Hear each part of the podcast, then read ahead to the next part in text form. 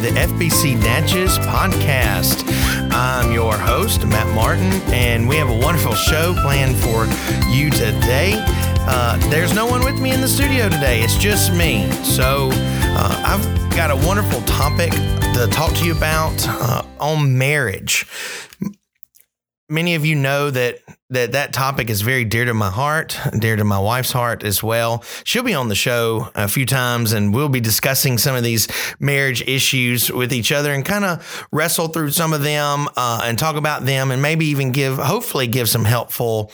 Uh, comments and helpful things that you can do practically in your own marriage to make things better for you and your spouse and in hopes that you would please and honor the Lord. We're just going to dive right in. And, and I've got this little funny anecdote that I've shared many times, but I just want you to listen to it and, and about John and Susan. John and Susan went to a counselor after much heartache in their marriage. They'd gotten married relatively young in their 20s. And when asked what the problem was, John responded, My wife and I were happy for 20 years. And then the counselor replied, Well, then why did you guys come in today? And John responded, Then we met. And then he continued, I never knew what real happiness was until I got married. And by then, it was too late. Well, this definitely hurt Susan. She elbowed her husband and she went in this passionate, painful tirade listing every problem that they had had in the past 20 years that they had been married. She went on and on neglect, lack of intimacy, emptiness, loneliness, feeling unloved, unlovable, she went through this entire laundry list of unmet needs that she had endured over the course of their marriage. And then finally, after allowing this to go on for a sufficient length of time, the counselor got up, walked around the desk, and after asking the wife to stand, embraced and kissed her passionately. Well, Susan shut up and quietly sat down, and she seemed to be in some kind of daze.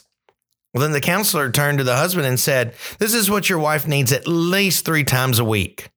Can you do this? Well, John thought for a moment and he replied, Well, I can drop her off here on Mondays and Wednesdays, but on Fridays, I fish. Now, I don't really remember where I got that antidote from, but I used that antidote to basically open up with the fact that no one's marriage is perfect no one has the best marriage in the world in the sense that everything is perfect, hunky dory, that things don't go bad, that there's no problems or things like that. All of us experience some kind of problems in our relationships because of sin.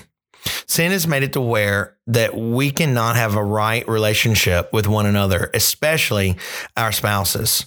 And so we're going to do this marriage series and, and we're going to do many episodes on marriage. And again, like I said, hopefully uh, my wife will be able to join us and we will share some of the things that we have learned over the past 15 years of marriage in hopes that we can study together God's goals and purposes for building a biblical marriage. And so it's been said that if we do not aim at a target, then we're going to miss it every time. And so we need to set a target and then we need to aim for it. And I wonder if, if so many times in in our relationships, especially in our marriage relationships, that we're not really setting a target. We're not really aiming for anything, and so and so we just get frustrated with each other. We don't like being around each other, or or times get tough, and we don't know how to handle things. Our sex life is not good, and things like that. And so what we want to do is we need to set a target such as pleasing the Lord in our relationships. And then we need to aim for that target. And so I hope that the Lord will be able to use this this particular series that we will do on our podcast to, to hopefully build that intimacy with your spouse and that you can live and have that marriage that you have always wanted. So why do people get married? Think about that. I don't know where you are today, whether you're riding down the road, maybe you're exercising or working out in the yard or mowing the grass, whatever it is. Just reflect on the fact why do people get married? Why did you get married? You know, there are many reasons that people get married. One is that some people really don't want to be single. Some some of these people are in love, quote unquote, with being in love. Sometimes they think that a, a marriage partner will make them content or happy, but that again is wishful thinking because of sin. No one can make you content. No one can make you happy but Jesus. So some people don't want to be single which is not a bad reason at all. I mean, there's there could be worse reasons than that. Uh, we see marriage that God has designed uh, marriage there in the first uh, opening chapters of Genesis and Genesis chapter one and Genesis chapter two, in which He didn't want Adam to be alone, so He gave Adam Eve. So again, that's not bad. Number two, some men get married. They want to have a housekeeper and a cook. They maybe want to have someone like mom some girls get married for protection and security. Some women want a dad. Third, some people want to get married for economic reasons. Um, some people want to get married just so they can have sex because they may feel guilty about having sex before marriage. So they want to have sex. My favorite, though, is that some people want to get married thinking that their mate will change or that they can even change their mate. And some women marry expecting their husband to change and he doesn't. Some men marry expecting their wife to not to change, and she actually does. So there are many reasons why people get married, and there's some that are good, and, and then there's some that are not so good. And so, why even get married? I can remember when Millie and I first started dating, and you know we were all uh, twitterpated. If you've ever seen some Disney movies where they mention the word twitterpated, we were twitterpated in love with one another, and there were so many jokes and stories about marriage at the time. I, I can remember just some people just being really harsh about that, and because I was trying to tell them, hey, I, I would like to get married, and and and I found this beautiful woman that I want to spend the rest of my life with, and they would just say, oh, the old ball and chain, huh? Or they would mention some kind of joke or story, or, or really, it really appeared that they were not very happy in their own marriages, and they just would give all kinds of bad advice and reflect on all these stories and kind of scared me at first, but I realized that that was their experience and it did not have to be my experience. So God has created us to be in relationships. God's created us to get married. So if God created men and women to be in relationships, to, to get married, then what does this biblical marriage look like? Well, biblical marriage is an intentional union between man and woman who basically stick together permanently. And when they stick together and they pursue this biblical marriage, they want to pursue a holy relationship with God and one another. So I wonder sometimes if we're struggling in our relationships because we have forgotten what a biblical marriage looks like. We've forgotten that we can't focus on our spouse because first, we're not focusing on the Lord. And then once we focus on the Lord, we skip sp- focusing on our spouse straight to focusing on our kids or our job. And that's not good either. That's not the biblical order. It's first God, second spouse, third children. The Lord has graced you with children. Fourth, your job family members, etc., etc., etc. That's the way that it works. That's the way that God has designed it for you and for me. So, we're going to be looking at some things uh, and kind of fleshing out this definition of biblical marriage and what it looks like um, about pursuing one another in a holy relationship. And the first thing I want to mention is that marriage is intentional. When we open our Bibles and look at Genesis 2:18 it says then the Lord God said it is not good that man should be alone I will make him a helper fit for him and then in chapter 2 verse 24 it says therefore a man shall leave his father and his mother and hold fast to his wife and they shall become one flesh This means that your marriage has a purpose Did you know that that your relationship with your spouse has a purpose. It's not that just one day you woke up and decided to get married. It's not that that just you just happened to luck up on one another. Your marriage has a divine purpose. And a godly marriage consists of a couple that must be, absolutely has to be committed to fulfilling God's purposes for marriage. And so, in those passages in Genesis, I think we can see at least three purposes that God has planned for our marriage. And the first one is that com- for companionship. In the very beginning of Genesis chapter 2, verse 18, the Lord says it's not good for man to be alone. Have you ever read the passage in Genesis 1 and chapter 1 and chapter 2 and saw the phrase, the Lord looked around and everything was good? Well, here's one spot where God said it's not good. And it's not good for man to be alone. So God created man and woman to be in a relationship.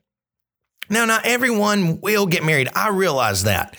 I realize that not everyone will get married. There is the gift of singleness that Paul alludes to in 1 Corinthians 7. We don't have time to go uh, into that today. That may be the topic of a future podcast, but we do realize that not everyone will get married. But for most of us, for a majority of us, we will get married. So it's for companionship. Number two, for assistance in Genesis 2:18, God says, "I will make a helper suitable for him." Now God made Eve to be a helper, to be an assistant, to be an aid. And a good wife is one who does aid her husband and uses her abilities to assist him. She's aware of her strengths. She's aware of her weaknesses in order to know how to best use her gifts and abilities to glorify the Lord. Because you see, the reality is no one is good at living life on his or her own with no help. Even if you're single, God has dev- designed us to be in relationships with one another in order for us to grow in our faith. You're never called to live out your life on your own. You're never called to live this Christian life on an island, so to speak. God has designed us to be in relationships.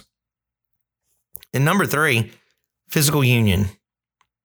In Genesis chapter 2, verse 24, man is united to his wife and they will become one flesh. Now, the uniting and becoming one flesh is a part of that physical union. And this physical union is the basis for procreation and sexual satisfaction. Now, there are some warnings in the Bible concerned with this physical union. For instance, 1 Corinthians 7 3 through 5 says the husband should give to his wife her conjugal rights, and likewise the wife to her husband.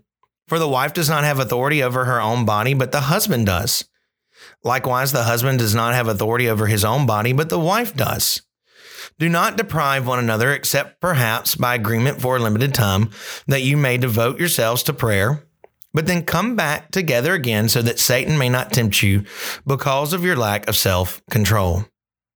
And then in Hebrews 13 4, the author says, Let marriage be held in honor among all, and let the marriage bed be undefiled for God will judge the sexually immoral and adulterous. Our physical union together is important and a part of God's plan for marriage. We must guard and protect in order to follow God's purpose for marriage. So when we look in Ephesians chapter 5, 22 through 32, we see a beautiful picture of the gospel in relationships. Now, I realize that this is controversial, that it's not a popular topic, but the reality is that Paul says in Ephesians 5 that women are to submit themselves to their husbands, but husbands are to love their wives sacrificially. Why would Paul put those two things in there? Number one, because it's hard for women to submit to their husbands. And number two, it's hard for men to sacrifice themselves for their wives. But in that passage, we have a beautiful picture of the gospel. that we're to be like Jesus because Jesus loves his bride. Jesus loves the church. And so, what we have to do is we have to follow the example of Jesus. We need to make our relationships, we need to make our marriages reflect the gospel because every marriage reflects some kind of relationship. Your relationship may look like that you and your spouse are just business partners. You go throughout life making transactions here and there, and it's really just a, a business type relationship. Or maybe you're listening today and you feel like your relationship with your spouse uh, is just like having a roommate. You feel like you have to clean up for them, cook for them, and and all you do is just live with them, but there's really no intimacy there at all. But a God honoring marriage relationship is the only visible relationship that reflects the gospel picture of Christ and the church. So if couples will commit to being friends, helping each other out, remaining physically intimate, and using their marriage as an illustration of the gospel, then you can have confidence that your marriage is heading in the right direction.